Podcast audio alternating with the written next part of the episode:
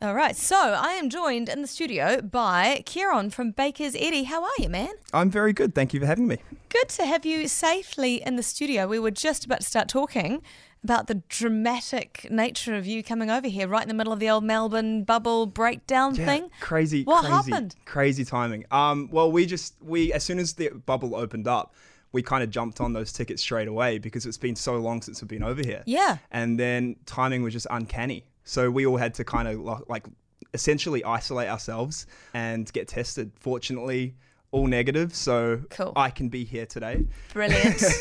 well, it's interesting because I was just reading through your bio, so I didn't realize you'd recorded an EP that you were about to give to the world, and then then lockdown happened, right? So Yeah. is that how it worked last year? It was. It was. We had everything ready to go. Like Yeah. we were about to start releasing the first single, um, and then lockdown happened, and I think we just decided to change our plans because it was a perfect opportunity to go. Hold on a second. Maybe we don't just want to release another EP. Maybe we can spend some time actually like writing a full album.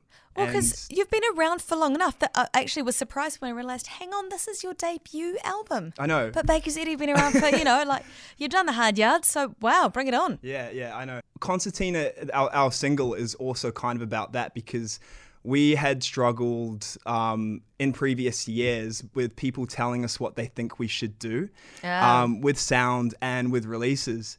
But last year happened, and we kind of sat down and went, you know, maybe maybe we should just do what we want and album was the option and, and, like the sounds changed as well because we got time to not play live shows and sit on what we wanted to do and what we were into at that time so Yeah.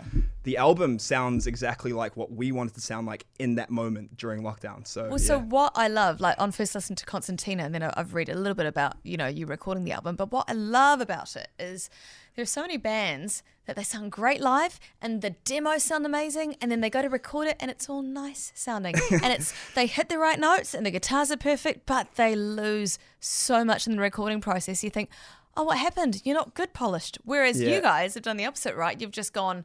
You've gone for energy and vibe over that sort of perfect sound, would you say? Yeah, it's funny that you say that because that was the one thing that we struggled with in previous years and previous recordings. Mm-hmm. Like we know we sound great live, and other people have told us that we sound great with our demos. It fell apart during the studio process. So with recording this album, we kind of took that and went, actually, let's just re-record our demos that we've done to a higher quality with someone who knows what they're doing Mm. and hopefully the outcome is like hopefully we get the same reaction from people as when they listen to our demos so Well, it's like with my Yeah. favorite bands, for example, like I don't know, you take old school recordings of the Rolling Stones. They're not perfect sounding, but they've got that vibe and it Nah, sounds raw yeah. and it's authentic, which I, you know, froth over. I love it, you know. Yeah, so what have you guys done to make it sound like you're just having a good time? It's a party, you know? so we all like got around the drum kit and made heaps of noise there was no like blocking each other off we weren't concerned about bleed Yay, so we were okay, just cool. like Yeah. banging on shit and yelling and screaming so yeah it was it you was can cool fully feel it. It's just really punchy. So yeah that's cool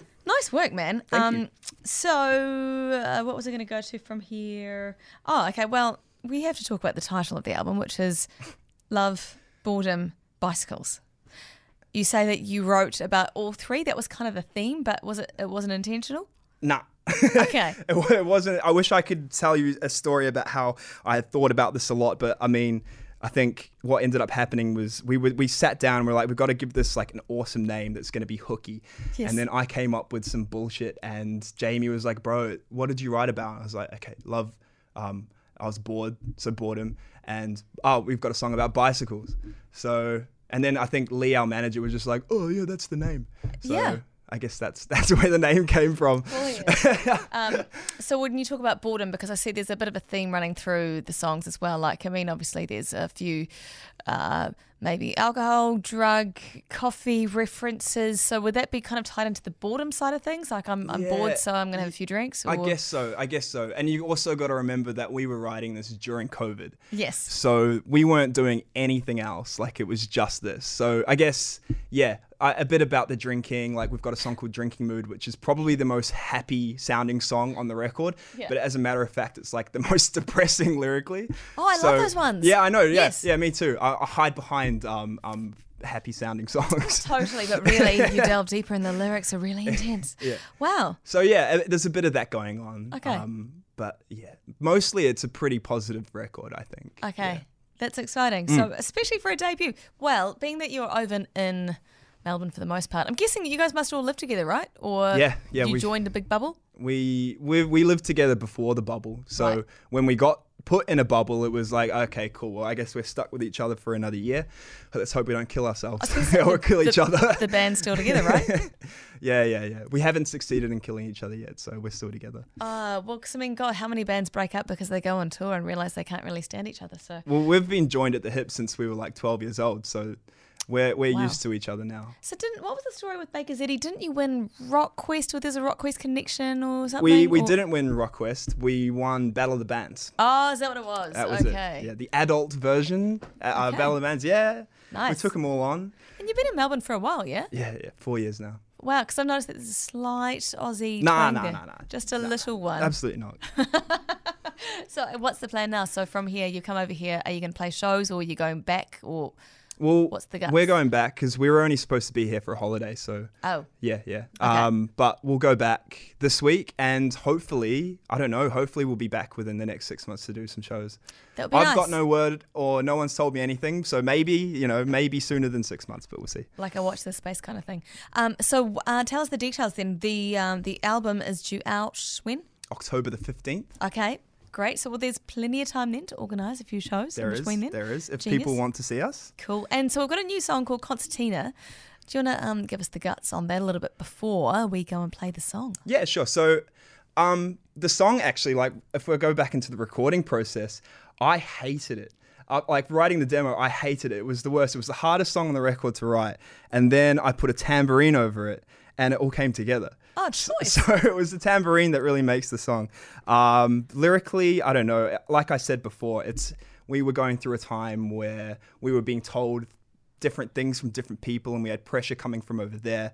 And it's kind of just like, I guess we're gonna do our own thing, and you're just gonna have to cop that. Right. So yeah, that's It's- kind of what the song's about, essentially. It's the album opener too, so It that's is. a great, strong song to open an album Thank you, with. thank you. Well done, especially for a debut. Well, uh, Ciarann from Bakers Eddy, thank you so much for coming to hang with us. Um, where do we head to if we want to find out how lockdown's going over in Melbourne? Do you have socials? oh we yeah, we're all over Instagram. You can go to Instagram, and we've just started TikTok, so you can you can watch us on TikTok. Okay, all shall be revealed. Thank you very much. Cheers.